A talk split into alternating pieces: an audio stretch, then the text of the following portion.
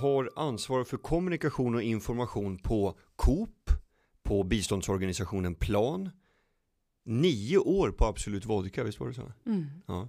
Eh, och sen också ansvarig för kommunikationen för det som idag är Volvo Ocean Race. Men de började som reporter i Västerås på VLT. Mamma och syrran kom in på journalistutbildning, men det gjorde inte du. Men det, men det gick bra i alla fall, som du brukar heta i sagan. Eh, Marika Hjelm Sigvad, som idag då är kommunikations och insamlingschef för Stockholms Stadsmission. Välkommen till programmet. Tack. Eh, hur, hur, hur gick det där till just när du sökte till journalistutbildningen både med mamma och sen med syrran? Ja. Båda kommer in och inte du. Jag tänker så här att jag nog inspirerade dem att söka. Eh, Jag själv började som sommarreporter på Västmanlands Läns Tidning när jag var 18 år. Efter tvåan på gymnasiet fick jag börja där. Och jättespännande och lärorikt och nyttigt och bra. Och fantastiskt att jag fick den chansen. För det är väldigt få, det var ju mest Eh, praktikanter från Journalisthögskolan som fick komma på sommar som sommarreporter. Så det fick jag blodad tand av och tyckte var jätteroligt och sökte in då när jag var färdig med gymnasieutbildningen. Och då sökte mamma och jag. Mamma som hade följt mig då under mina strävanden i början när man fick skriva om artiklar, jag vet inte hur många gånger. Ehm, hon eh, ja, kände att det här var något för henne också. Eh, och hon kom in och inte jag. Och då kände jag, äh, det kanske inte jag ger det en chans till.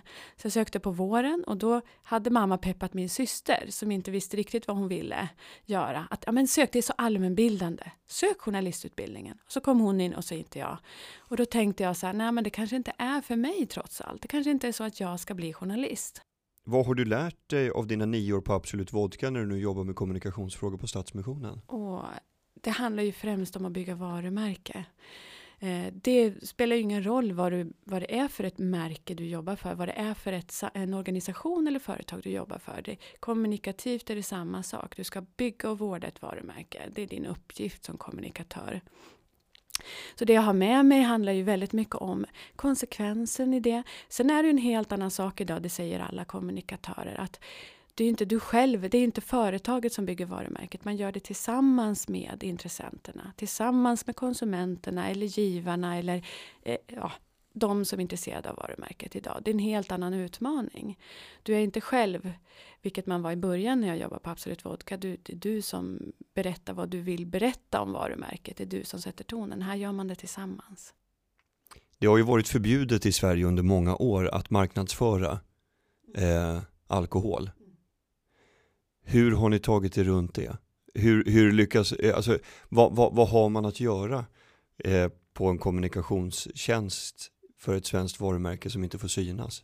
Ja, alltså för det första så kan man väl säga så här att Absolut Vodka var ju, hade som hemmamarknad USA. Första hemmamarknad i USA. Och det var inte reglerat på samma sätt där. Sen ska man ju också säga att Absolut Vodka var en del av Vin och Sprit som var ett statligt företag som inte finns längre idag. Så självklart förhöll vi oss till alla lagar och regler på alla 184 marknader som vi fanns på. Eh, så att det var väldigt viktigt. Sen var det ju så att i och med av, av olika skäl då framgångssagan med Absolut handlade ju om en produkt som kom i rätt tid på rätt marknad med rätt marknadsföring eh, kan man summera det som väldigt kort, som gjorde att det blev sån framgång som succé. Naturligtvis också att det är en bra, det skulle inte ha sålt om den hade smakat apa, eh, utan det måste ju vara en bra viss kvalitet på produkten. Eh, Men i den kulturen, som, eh, den amerikanska kulturen där man har mycket drinkar, mycket cocktails eh, och där man för tillfället då inte ville dricka rysk vodka, eh, ja, kalla kriget, så kom, kom Absolut Vodka Den in. neutrala vännen från Östersjön. Ja, då kom den in som en, en bra, eh, ett bra komplement. Och Ja. sen så såg den helt annorlunda ut. Och där följde vi ju lagar och regler, eh, självklart, och på andra ställen också. Så att eh, i och med att den blev en sån succé i USA så, så sålde den väldigt mycket sig själv också. För jag, jag, jag har tänkt på det att eh, den vann ju vissa priser eh, för kampanjer som gjordes i då USA. Mm. Och jag, jag tänkte på det då med tanke på den restriktiva hållning som har funnits i Sverige kring eh, marknadsföring av alkohol under väldigt lång tid. Att det här måste vara ett medvetet val som de gör. Att de trycker ut så pass eh, mycket, de lägger så mycket budget i USA så att eh, första priset omnämns i svensk press. Och att man stärker varumärket på det sättet. Och då blir det en indirekt marknadsföring. Men det var inte så. Eh, för att det För var, det vore ju ganska smart annars. det var, alltså det var ju väldigt mycket, det som var så spännande var att det var inte så det var. Utan Mm. det, som, det, det det handlade om var att en liten eh, distributör hade tagit sig an ett antal lådor Absolut Vodka i början. Eh, och fått order om att sälja dem. Eh, han visste inte riktigt hur han skulle göra det för han hade ingen marknadsföringsbudget.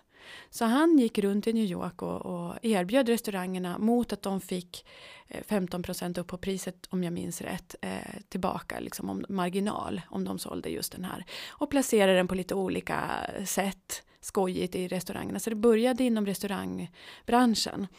Till slut så fick han en liten slatt pengar och in, investera i marknadsföring.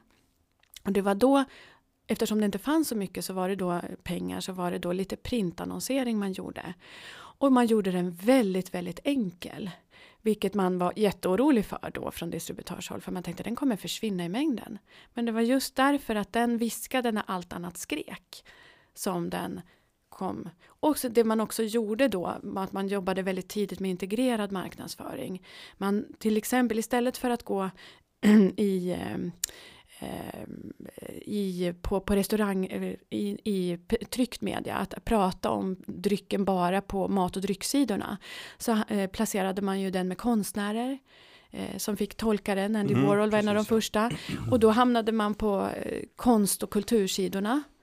Eh, man fick spridning genom att tänka annorlunda inom PR. Eh, som ju är eh, förtjänade kanaler som inte är lika dyrt som köpta kanaler. Så man hade, det var inte så att man tryckte ut produkten utan man var väldigt finurlig med den lilla pengen man hade. Eh, och naturligtvis såg till att den placerades hos konnässörer, människor som kunde vodka och som tyckte om den, som gillade den. Eh, mellan vilka år var det som du var på? Jag var där 98 till 2007. Ja, Så att då hade den redan ett antal år på nacken. Eh, sen brukar ju Norge säga att de var marknad nummer två för Absolut Vodka, vilket ju är jättespännande. De slåss, jag tror att det stämmer också. Att vi sålde den i Norge innan vi sålde den i Sverige med några månaders skillnad bara. är det sant? Ja, ja. Mm. Så att det, och när jag kom så var det då väldigt många marknader den fanns på. Så Mm. att, eh, 184 marknader. Ja, Ja. att hålla reda på. Mm. Ehm, jo, för det, det fanns en, ja, det, det här kommer jag ihåg att 2005 eller 2006 Mm. så var det möjligt att eh, som relativt ung person mellan 21 och 23 Mm. kunna söka jobb som ambassadör för Absolut Vodkas varumärke Ja, och, och eh, turnera runt på olika barer ja, med ett eh, kort och kunna liksom bjuda folk på. Jag, jag kommer inte riktigt ihåg exakt hur det var.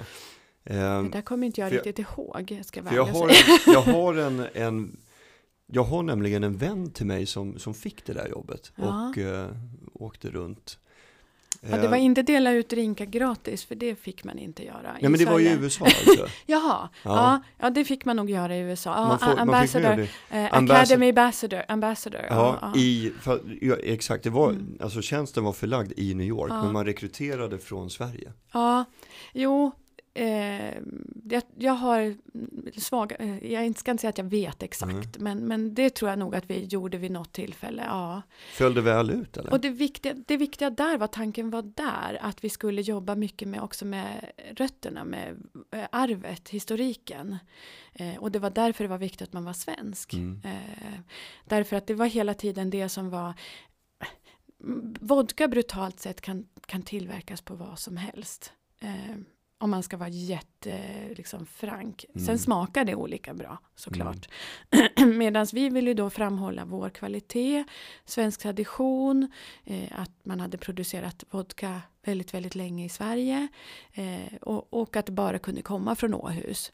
Och då var det viktigt att man hade tillbaka till rötterna sina brand ambassadors tror jag faktiskt att de hette Mm. eh, de som var ute där i USA eh, och, och pratade om, om drinken och, och serverade den på lite olika sätt eh, gissar jag att man också gjorde.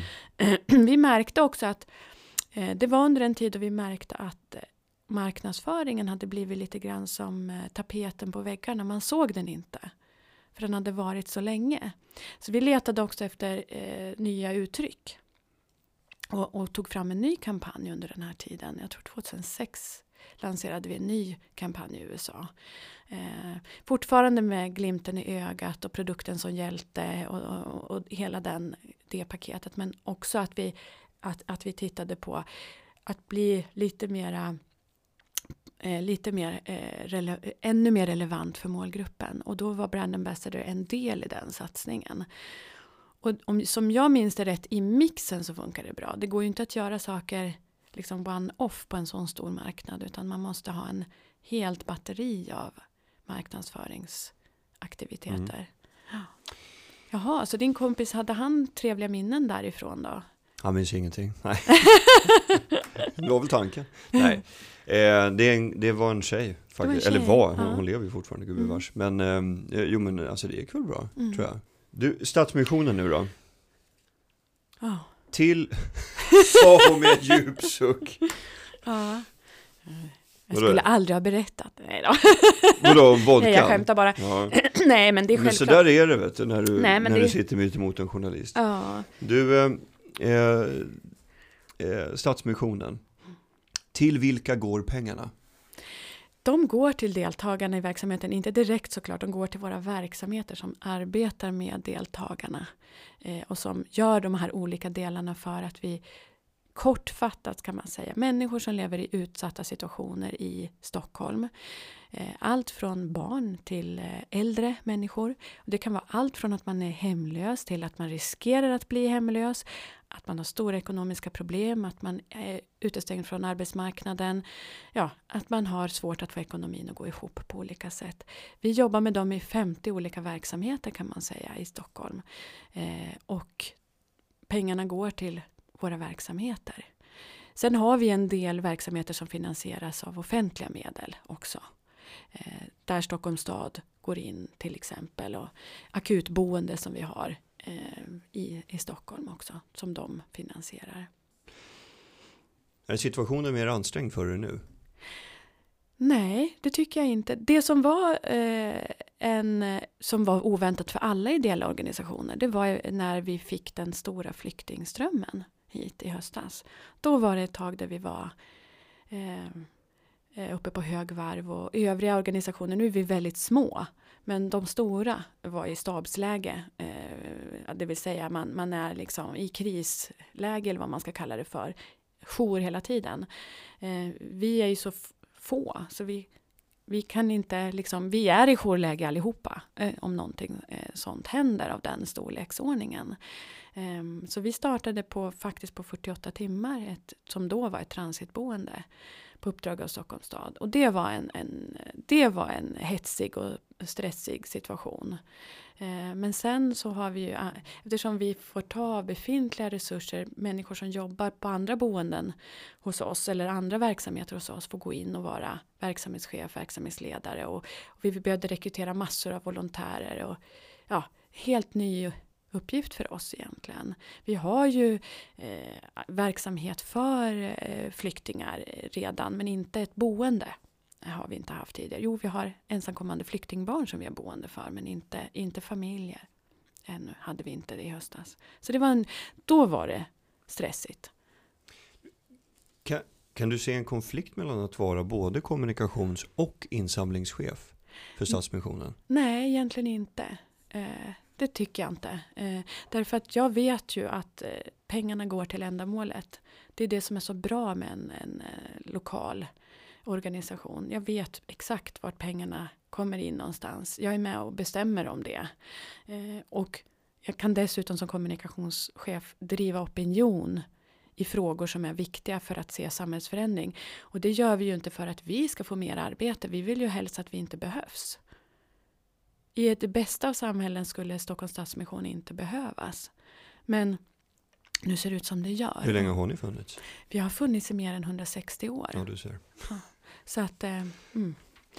Hur mycket fick ni in förra året, 2015? Ja, vad fick vi in? Vi hade en insamling på, nu har jag inte exakt, jag undrar om det var 128 miljoner vi Mm. samlade in. Jag tror det. ehm, eh, förra året. Och då fick vi in ett, ett fantastiskt arv också Mhm. eh, i den summan. Vilket är otroligt glädjande. Får du och- berätta från vem? Nej. Men det är från en privatperson ja, eller? Ja. Mhm. Och det händer ibland, eh, och vilket vi är oerhört tacksamma för eh, att, att så sker. Ehm, och det betyder också, tänker jag, att man ehm, som vanlig människa, för att det här, vi har ju tittat lite grann på de som har testamenterat till oss och ser att det här är inte människor som är rika i, i, men, i allmänhet, utan det är människor som av en eller har inga arvingar och ser att det här behövs i samhället. Jag vill stötta och de kan stödja andra organisationer också som jobbar med social verksamhet. Hur mycket var det här arvet på då? Det minns inte jag men det var stort. Ja. Ja, det var stort. Hur, hur skapar man, om det nu, om empati nu är målet, det, Mm. där får du gärna rätta mig om, Mm. om jag har fel, men hur skapar man kommunikation som väcker empati? Det han, alltså, det- jag tror att det handlar om lite olika saker. I, i insamlande kommunikation, eh, varför vill man ge är ju liksom huvudfrågan här. Och det handlar om, all forskning tyder på det här, eh, det handlar om två saker. Den ena saken är att man, det faktiskt är så att man mår bra av att ge. Att man har i studier kunnat spåra det i hjärnan, se att när man ger så den belöningsdelen i hjärnan tickar igång när man ger. Så det är en del, man mår bra själv av det. Och sen vill man göra en insats. Eh, man vill hjälpa andra. Och det är ju ett mänskligt drag som, som jag tycker är jätteviktigt. Utan det känner jag att vi egentligen inte har ett samhälle. Om man inte vill hjälpa varandra, då kan man ju leva var och en i sin egen lilla kula. Men nu har vi ett samhälle eh, som, där, vi, där vi förväntas hjälpa varandra och stötta varandra. Och då att, att driva insamling till olika ändamål är egentligen inte så komplicerat. Eh, utan det gäller att känna vad är det du vill hjälpa till med. Det kan ju vara andra saker. Det behöver inte vara det jag jobbar med. Det kan Men, vara men vad annat. menar du? Att det, det inte är svårt att, att kommunicera? Det- Att det är lätt att, få folk att ge till er? Jag ska inte säga att det är lätt att få folk att ge, men i och med att det är så att de- gemene man egentligen vill ge, vill hjälpa till. Sen handlar det ju om, det jag kommer till nu är, det kan vara svårt att göra kommunikation för Stockholms Stadsmission därför att alla människor vill inte ge pengar till social verksamhet. Nej, det Men det det är en annan- på. det är en annan för, sak. Tänker, det Men hjälpa andra, utgångspunkten- men Utgångspunkten att jobba för en ideell organisation och driva insamling är inte så svår som man kanske tror. Sen kan man också se det att insamlande organisationer ökar insamlingen från år till år. Har vi sett under en mängd år.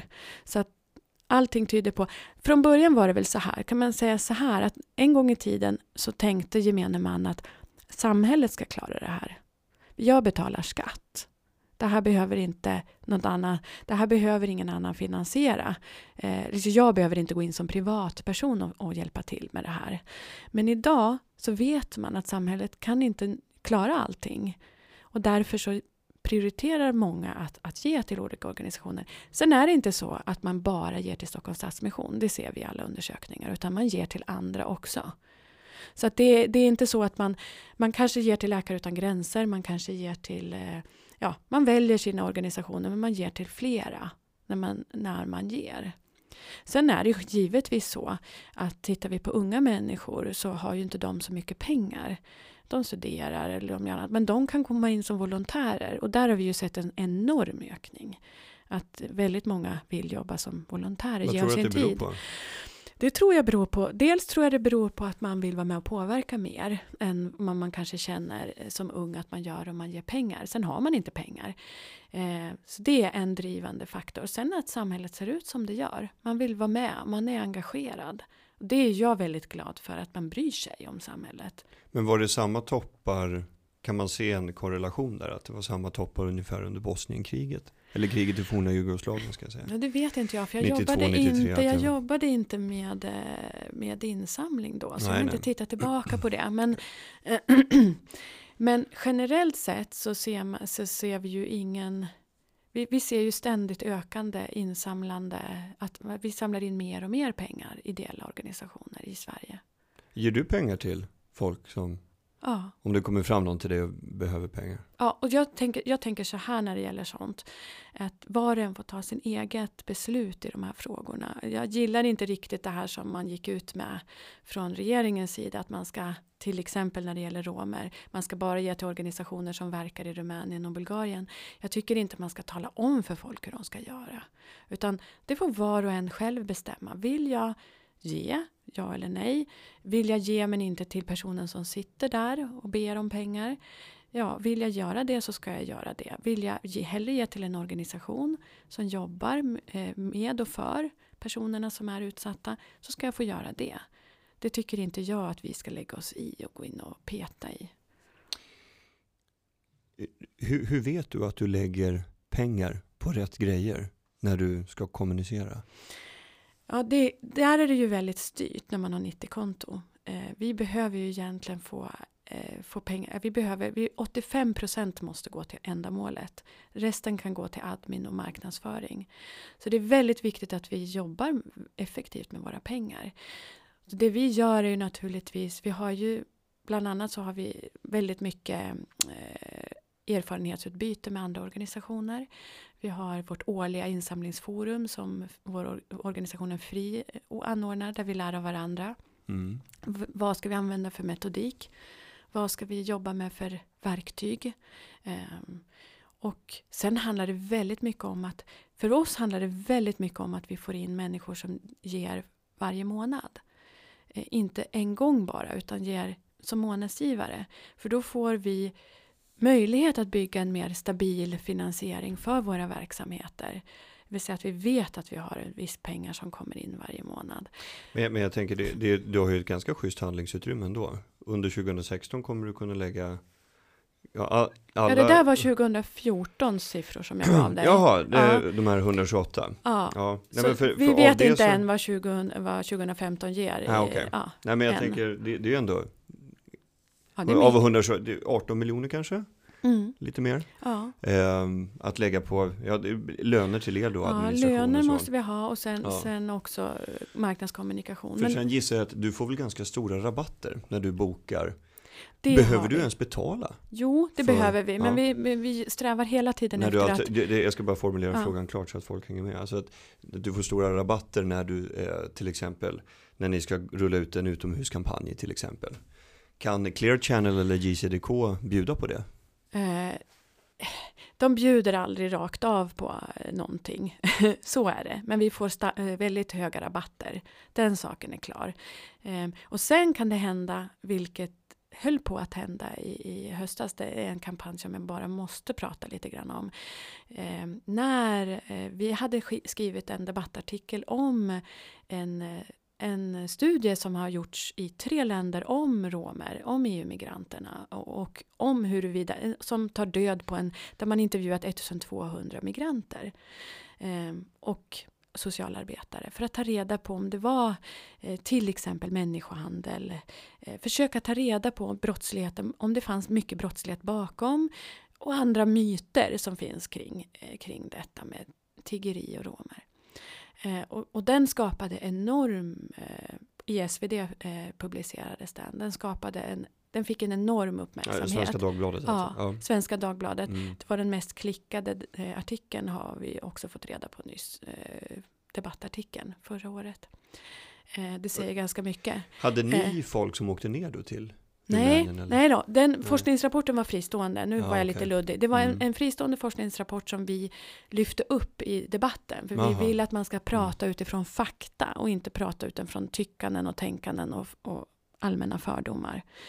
Eh, och den fick ju en enorm uppmärksamhet. Då blev vi kontaktade av ett av våra samarbetsföretag, God El, som ville göra en kampanj och köpa medieutrymme om medmänsklighet stå upp för de idealen. Eh, och då visste inte vi att eh, just i den vevan så hade Sverigedemokraterna gjort en kampanj i tunnelbanan på Östermalmstorg. Den kommer du säkert ihåg. Mm, eh, vilken av? Du får gärna flasha upp eh, Den som, som handlade om eh, Sorry for the mess. Eh, de skrev på engelska. I Östermalmstorgs tunnelbana? Ja, och hade en stor mm. panoramabild på just, romer. Just och då ville man lägga sig direkt efter eh, God del hade köpt medieutrymmet direkt efter eh, Sverigedemokraternas eh, och bjöd oss på det utrymmet att prata medmänsklighet. Prata om våra kärnvärden, att alla människor är lika mycket värda.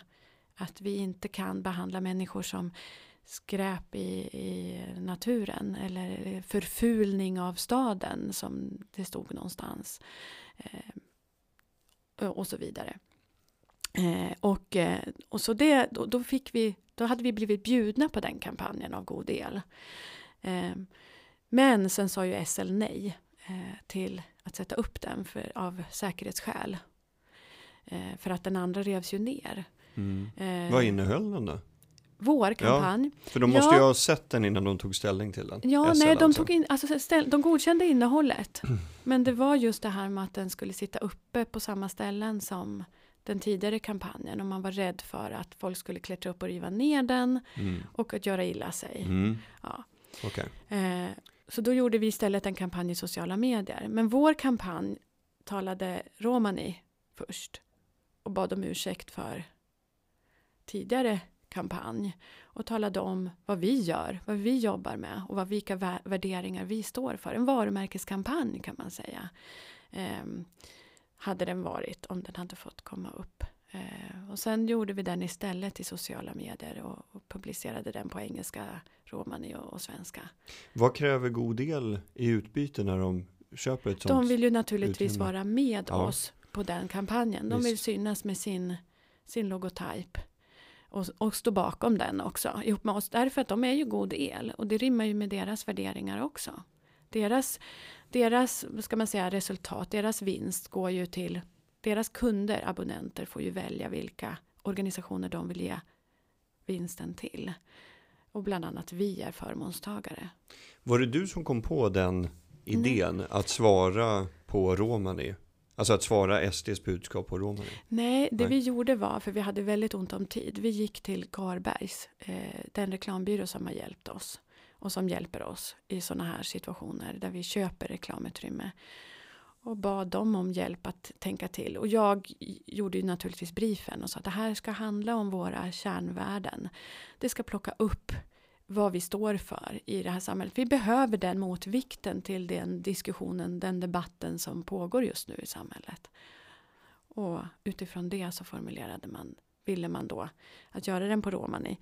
Eh, och det tyckte jag var väldigt bra och sen översatte vi den till svenska och engelska också. Och så pratade vi om crossroads och vad vi gör. Eh. Vad fick den för effekter? I och med att den inte kom upp eh, så fick den ju jättefint genomslag i sociala medier. Eh, sen ska man vara ärlig och säga att då fick vi ju väldigt mycket troll också. Eh, såklart att hantera. Men den mängden troll har ju bara ökat under hela hösten kan man väl säga. Eh, och det, Mot er eller? Nej, mo, i, rom, I frågan? Om, ja, ja. Eh, så vi fick väldigt stort gensvar och genomslag i sociala medier och i eh, traditionella medier. I, eh, i ja, med, tryckta medier och, och, i både radio eh, ja, och så vidare. Där man berättade om kampanjen i varje fall. Så vi fick ju säga den fast vi fick omväg istället. Hur, hur många jobbar du med på med, som också jobbar med kommunikationsfrågor tänker jag, ja. på Stadsmissionen? Ja, vi är elva personer. 11 eller 12. Ja, som ja. jobbar bara med kommunikation? Ja, som bara jobbar med kommunikation. Hur många jobbar för Stadsmissionen Ja, det är, nu ska vi, jag ska tjuvkika i ett papper här för att det har jag, ja. det är så här, siffror är inte jag jätteduktig på. Vi hade 2014 på Stockholms Stadsmission 278 helårsanställda personer. Mm. Så vi är väldigt få inne på huvudkontoret som gör andra saker än att vara ute i verksamheterna och jobba. Merparten av de anställda är i våra verksamheter. Och även mer alla våra volontärer såklart. Ja, nu, nu sitter jag inte ens med en kalkylator här så det är mm. svårt att, att göra. Men, men jag tänker av det överskottet som kommer in från det insamlade, räcker de pengarna till 278 vi... helårsanställda? Ja, alltså nej, vi har ju mer inkomster. Ja. Eh, vi har sociala företag också som, eh, som arbetar, våra second hand-butiker. eh, Grillska huset i Gamla stan eh, och så vidare. Mm. Eh, och Matmissionen som vi öppnade i december, en matbutik där, vi, där man får betala 30% av priset. Vi tar vara på matsvinn från matbutiker och säljer till våra medlemmar eh, som är medlemmar i butiken. Eh, till exempel, den är jättespännande och rolig att ha, få vara med och öppna. Eh, så att totalt sett har vi en omsättning på eh, Stats, Stockholms Stadsmission har en omsättning på, hade 2014 på 297 miljoner. Mm. Eh, och sen ska vi också säga att vi har en skolstiftelse. Det vet många inte om. Ja, ni, ni har, var det i Grundal som ni har den där skolan? Nej, Nej inte det längre. är inte kanske. vi. Det är inte Nej. vi. Eh, vi har numera också eh, sex gymnasieskolor. Bland annat eh, en skola som ligger i Liljeholmen, Grillska gymnasiet. Vi har också restaurang och bageriskola i Sundbyberg, Grillska gymnasiet det också. Vi har även på andra platser runt Mälardalen, Västerås, Eskilstuna, eh, Uppsala, Örebro, eh, där vi har gymnasier, eh, gymnasieskola. Vi har vår folkhögskola, vi har komvux, vi har gymnasiesärskola. Eh, vi har en stor ideell, eh, idéburen eh, skolverksamhet. Vad, varför då? Jo, det är helt logiskt. I våra ändamålsparagraf till exempel då, så skriver man att vi ska eh, också eh, tillhandahålla utbildning. Och det handlar ju om att människor ska eh, komma, komma in i samhället igen. De ska få utbildning så att de kan få jobb, så att de kan försörja sig, ha egen bostad och få egen makt över sina liv. Ja, är det prioriterade eh, kursdeltagare och studenter alltså? Folk som kanske är lite på glid och det är både och. Vi har in? både och. Vi har ju gymnasiesärskolan, vi har komvux, vi har även SFI, vi har allt möjligt. Men vi har också högskoleförberedande gymnasielinjer. Eh, Men du säger både Mm. och. ja, Är det, alltså om man tänker ur varumärkesperspektiv, Mm. eh, attraheras eh, folk som inte är på glid att söka er utbildning när, när, när valet kan stå mellan Uppsala och Stockholms universitet eller Stadsmissionen? vi, har ju vi säger ju inte, det är ju inte så vi formulerar oss att, att det här är för dig som inte vet, som är på glid. Utan det finns olika, vi försöker hitta relevanta utbildningar som människor söker och vill, vill utbilda sig till. Och det handlar, det handlar väldigt mycket om att vara med och, och forma samhället, vara med och påverka samhället. Det är det vår inriktning handlar om. Att man, att man tillsammans kan vara med och påverka och förändra och förbättra vårt samhälle. Eh, ta aktiv del i det. Eh, vilket många vill idag. Det är jättespännande att se och glädjande att se att det finns ett så stort engagemang bland gymnasieelever. Bland annat så vill de gärna driva insamling själva och de vill eh, samla in kläder och allt möjligt sånt. Vilken marknadskommunikation skulle du aldrig göra? Eh, ja, ingenting som handlar om vapen. Nej, jag tänker alltså för, jag är luddigt formulerad fråga. Jag tänker just för Stadsmissionen. Och kanske då med utgångspunkt från eh, i en internationell jämförelse om du har sett eh, vad andra, hur andra väljer att eh, ta sig an frågan om insamling och Jag kan motsvarande. säga så här att vi är väldigt noga med de vi jobbar för och med deras integritet. Vi hänger inte ut människor i media, utsatta människor i media. Vi är väldigt noga med det. Eh, där kan det ju finnas, förr i världen i varje fall, ska man säga så här, när man talade om kommunikation för att väcka intresse att ge till människor i andra länder, i fattiga länder, eh, så, så fanns det något som kallades för flugan i ögat kommunikation. Mm. Barn med uppsvällda magar och fluga i ögat. Eh, och det var ju, är ju en kommunikation som vi, om vi nu hårdrar det, det finns inte på kartan. Varför inte då? då? Nej, därför att den, den vad ska vi säga det för, den utelämnar människor. Den, den lämnar människor till sitt eget öde. Den ger en, eh, den visar inte den respekt på och det människovärde som vi ser att varje människa har. Det är inte så vi ser våra medmänniskor.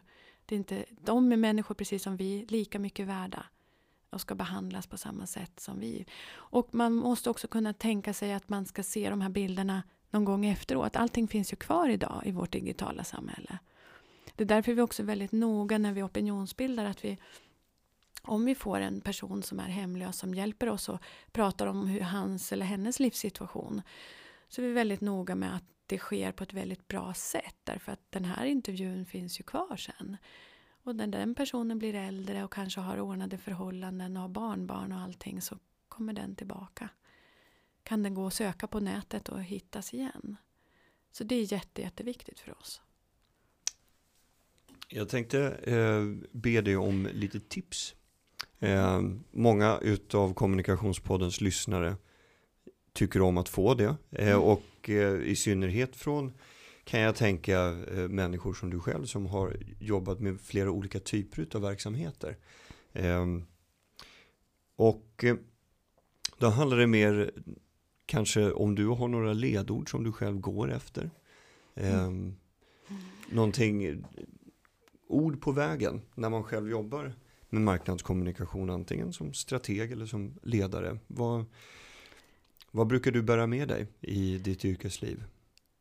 Alltså som det finns väl, dig?